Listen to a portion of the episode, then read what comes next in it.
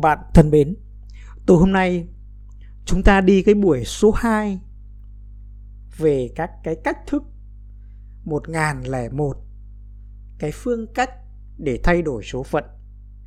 Buổi trước chúng ta đã trao đổi về việc nói thật này, về việc xây đền trong tim, về kết giao với người hợp tuổi, rồi hát lên, rồi chọn ngày tốt để làm, sửa chữa những vật hỏng và thay đổi nghề nghiệp để làm cho cuộc đời của chúng ta nó khá lên theo cái nghĩa tích cực.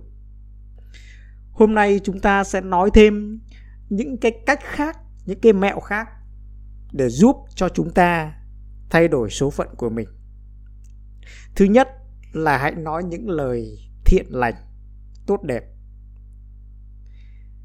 Một lời nói thiện ấm ba mùa đông, một lời nói hung lạnh sáu mùa hạ. Khẩu nghiệp là có thật đấy bạn ạ.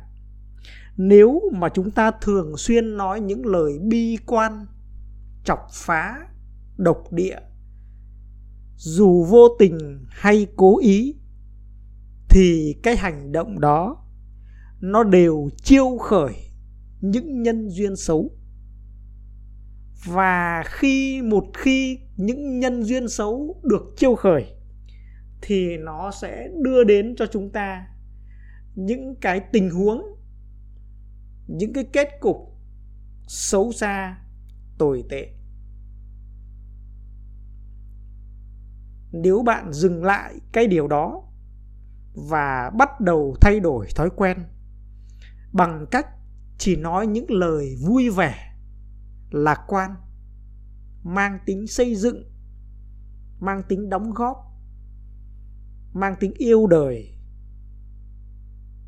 thì bạn sẽ chiêu khởi được những cái nhân duyên tốt đẹp. Việc này tuy là khó, bởi vì nó cần phải hình thành một thói quen mới, nhưng không phải là không làm được. Chỉ cần thực hành liên tục trong 3 tháng, bạn sẽ có những biến đổi kỳ diệu bạn sẽ thấy rằng mình không cô đơn. Mình nhận được nhiều sự giúp đỡ hơn. Mình có nhiều bạn bè và đối tác hơn. Mình có nhiều cơ hội làm ăn, giao dịch, buôn bán hơn. Và như vậy thì cuộc đời bạn sẽ bắt đầu chuyển động theo chiều hướng tốt hơn. Nói lại, hãy tạo thói quen nói những lời hay, ý đẹp.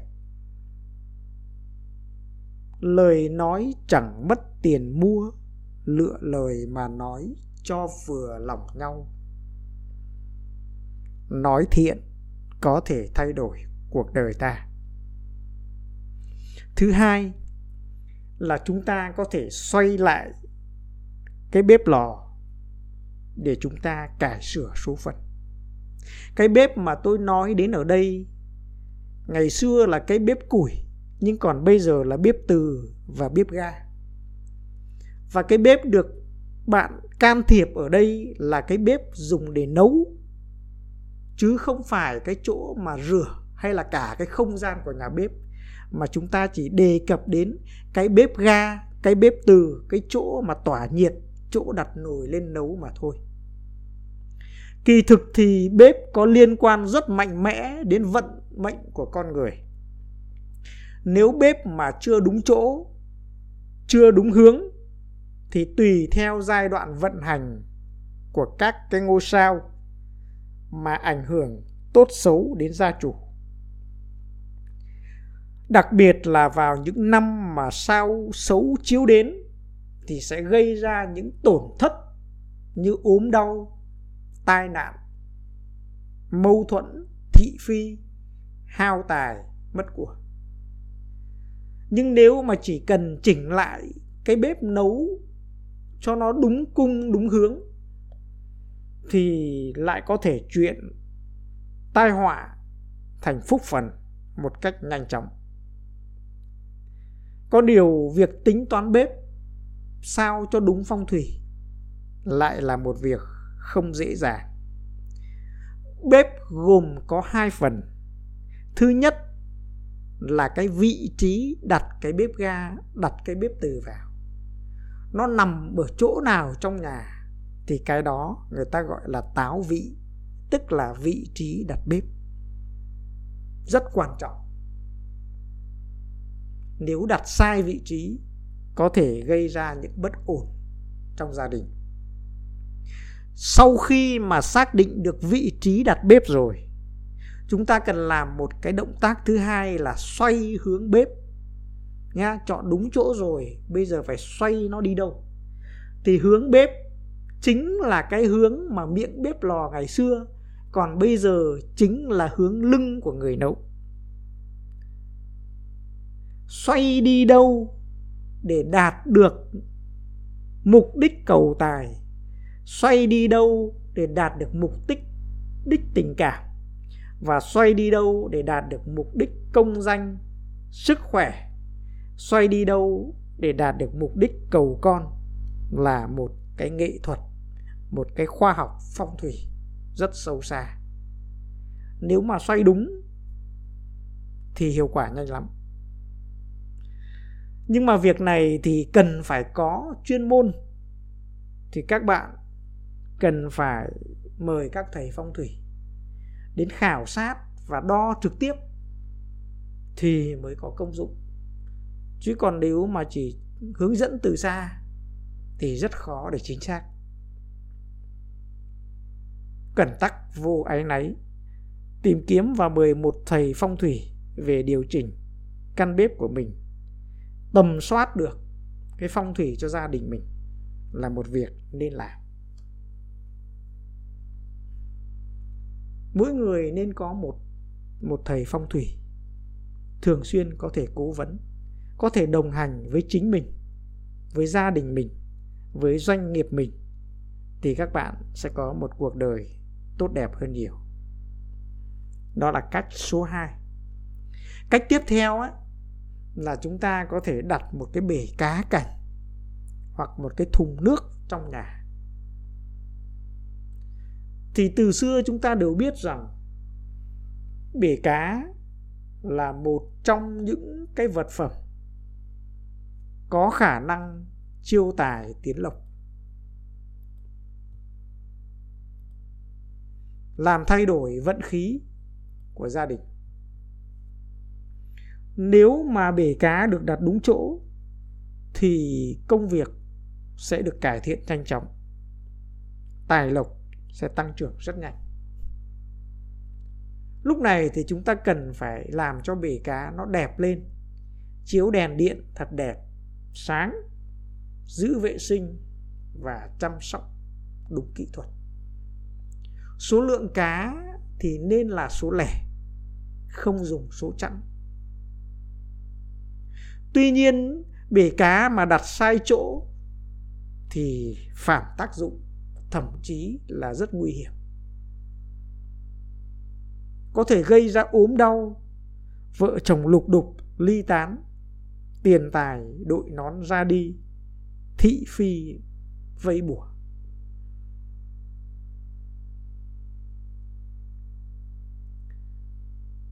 việc mà tìm được vị trí để đặt bể cá không phụ thuộc vào tuổi của chủ nhà mà nó phụ thuộc vào các cung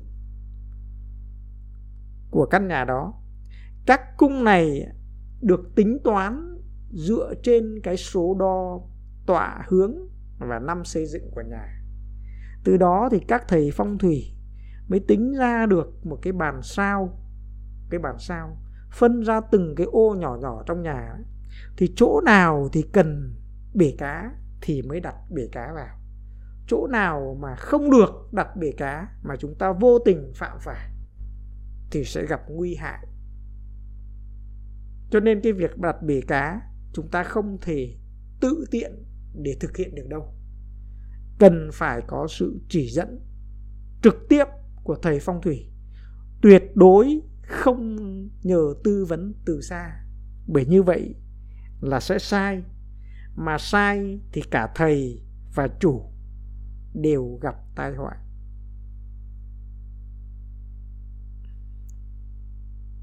Bể cá cũng không phải là đặt cố định trong nhà đâu. Có thể trong cái giai đoạn này thì cái bể cá nên nằm ở điểm A. Nhưng trong giai đoạn khác thì nó nên di chuyển đến điểm B mới là tốt lành. Nếu chúng ta cứ để duy trì một chỗ mãi, có khi lại xấu. Trong trường hợp mà chúng ta không có bể cá, thì chúng ta có thể đặt vào đó một cái chậu nước, một cái thùng nước, một cái bể nước, một cái lu nước đều có công dụng phong thủy tương tự như bể cá vậy. Tiếp theo, một cách đổi vận rất là thú vị nữa tôi muốn giới thiệu đó là leo núi. Tất nhiên là leo núi chỉ áp dụng với những người mà không sinh sống và không thường xuyên leo núi. Tức là những người ở trên núi đi lại hàng ngày phải leo núi thì không áp dụng mà chỉ áp dụng cho những người ít leo núi hoặc ở vùng đồng bằng. Leo núi đổi vận là một trong những bí kíp của người xưa. Tất nhiên là không phải à, ai cũng có thể leo được. Hãy chọn những ngọn núi thanh tú, có cây cối tốt tươi, chim muông ca hát. Đó là những nơi địa khí thuận hòa, long rừng thủy tụ, rất thích hợp để cải vận. Những ngọn núi mà cằn cỗi, lởm chởm, hình thù kỳ quái, thì đó là nơi ác địa, không nên leo ở những ngọn núi này trước khi đi thì các bạn nên chuẩn bị đầy đủ dụng cụ, leo núi như giày thể thao, mũ rộng vành, nước uống và một cái gậy để chống. Hãy leo càng nhiều và càng cao thì càng tốt. Sao cho mồ hôi thấm đủ vạt áo. Quá trình chúng ta leo núi từ dưới chân lên đến đỉnh núi, nó sẽ tạo ra hai luồng vận khí khí xấu thoát ra và khí lành nạp vào. Và sau khi chúng ta leo một vài lần như vậy, thì cơ thể của chúng ta, vận khí của chúng ta sẽ có những cái sự thay đổi đáng kể về sức khỏe, về công danh, về công việc và tài lộc. Nếu các bạn có điều kiện, thì nên dành ra khoảng một quý một lần leo núi để đổi vận hoặc chúng ta không có điều kiện thường xuyên mà lúc nào cảm thấy vận trình nó bế tắc. Hãy nghĩ đến việc leo núi. Nên nhớ chọn nơi ngọn núi thanh tú, đẹp đẽ thì mới tốt. Nơi núi trọc, núi đá lởm chởm là núi xấu không phúc, phù hợp để cải vận. Một cách nữa để chúng ta có thể thay đổi số phận đó là đọc sách. Đã bao lâu rồi bạn không đọc? Các bạn có rất nhiều phương tiện. Sách điện tử, sách giấy và các hình thức, rồi sách nói để chúng ta nghe, chúng ta nhìn, chúng ta đọc. Nhưng mà theo kinh nghiệm phong thủy của tôi thì các bạn đừng đọc sách điện tử, hãy đọc sách giấy bởi vì chỉ có đọc sách giấy thì chúng ta mới thoát ra khỏi cái màn hình, thoát ra khỏi các cái tin nhắn, rồi các cái công việc mà nó đang nhảy múa ở trên cái màn hình điện thoại hay máy tính. Đọc sách giấy thì chúng ta sẽ tập trung hơn. Đừng, và cái âm thanh sột soạt của giấy, cái mùi mực của chì và những con chữ đen trên nền giấy trắng, nó có một ma lực mãnh liệt. Đừng đọc qua loa, hãy đọc đầy đủ. Cái cảm giác lần dở từng trang, mùi mực thơm và sự thô ráp của bột gỗ là thứ giúp ta cảm nhận rõ rệt nhất về sự hiện hữu của tri thức. Của kinh nghiệm và sự tập trung.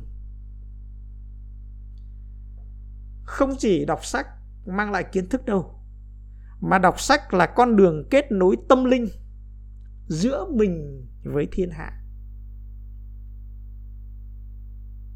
Không phải là kết nối từ não mình đến não người, từ não của người viết sách đến não của người đọc sách đâu.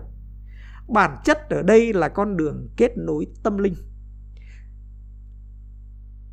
nó kỳ thực là một mối nhân duyên tiền kiếp giữa mình với người viết sách, đã đưa ta đến từng những dòng chữ của người. Trên thế giới có hàng tỷ cuốn sách. Mọi cuốn sách trên đời không phải đều sẽ đến tay ta. Không phải ngẫu nhiên mà ta nhìn thấy, ta cầm được ta đọc được một cuốn sách trên tay. Và không phải quyển sách nào cũng giúp chúng ta khai sáng. Chỉ khi nào có một nhân duyên tiền định giữa mình với tác giả cuốn sách thì chúng ta sẽ gặp và đọc. Nhưng nếu mà chúng ta chưa biết được mối nhân duyên đó là có hay không, thì chúng ta hãy kiên nhẫn tạo thành một thói quen đọc sách. Trong vô vàn cuốn sách có những cuốn sách mang lại điều bổ ích, tâm đắc và ứng dụng vào cuộc đời cho chúng ta. Thì cuốn sách đó là hiện thân của mối nhân duyên này. Khi đó, chúng ta sẽ có những ý tưởng, có những sức mạnh để chúng ta thay đổi cuộc đời. Chúng ta hãy đọc thật nhiều. Nên nhớ rằng bất cứ cuốn sách nào ta đọc? Một trang sách được gấp lại thì đó cũng là lúc một cánh cửa mới của cuộc đời được mở ra. Thì những cái buổi nói chuyện như thế này của tôi, chúng ta sẽ trao đổi những cái mẹo đơn giản nhất, dễ làm nhất để ai cũng có thể thực hành còn những cái cách mà thay đổi cải vận, theo hàn lâm của các thầy, thì đương nhiên chúng ta sẽ gặp khó khăn trong vấn đề áp dụng. Hy vọng các bạn có thể thu lượm được điều gì đó. Hãy đăng ký kênh và chia sẻ những video này cho những người mà bạn thương yêu. Xin chào và hẹn gặp lại vào thứ bảy tuần tới.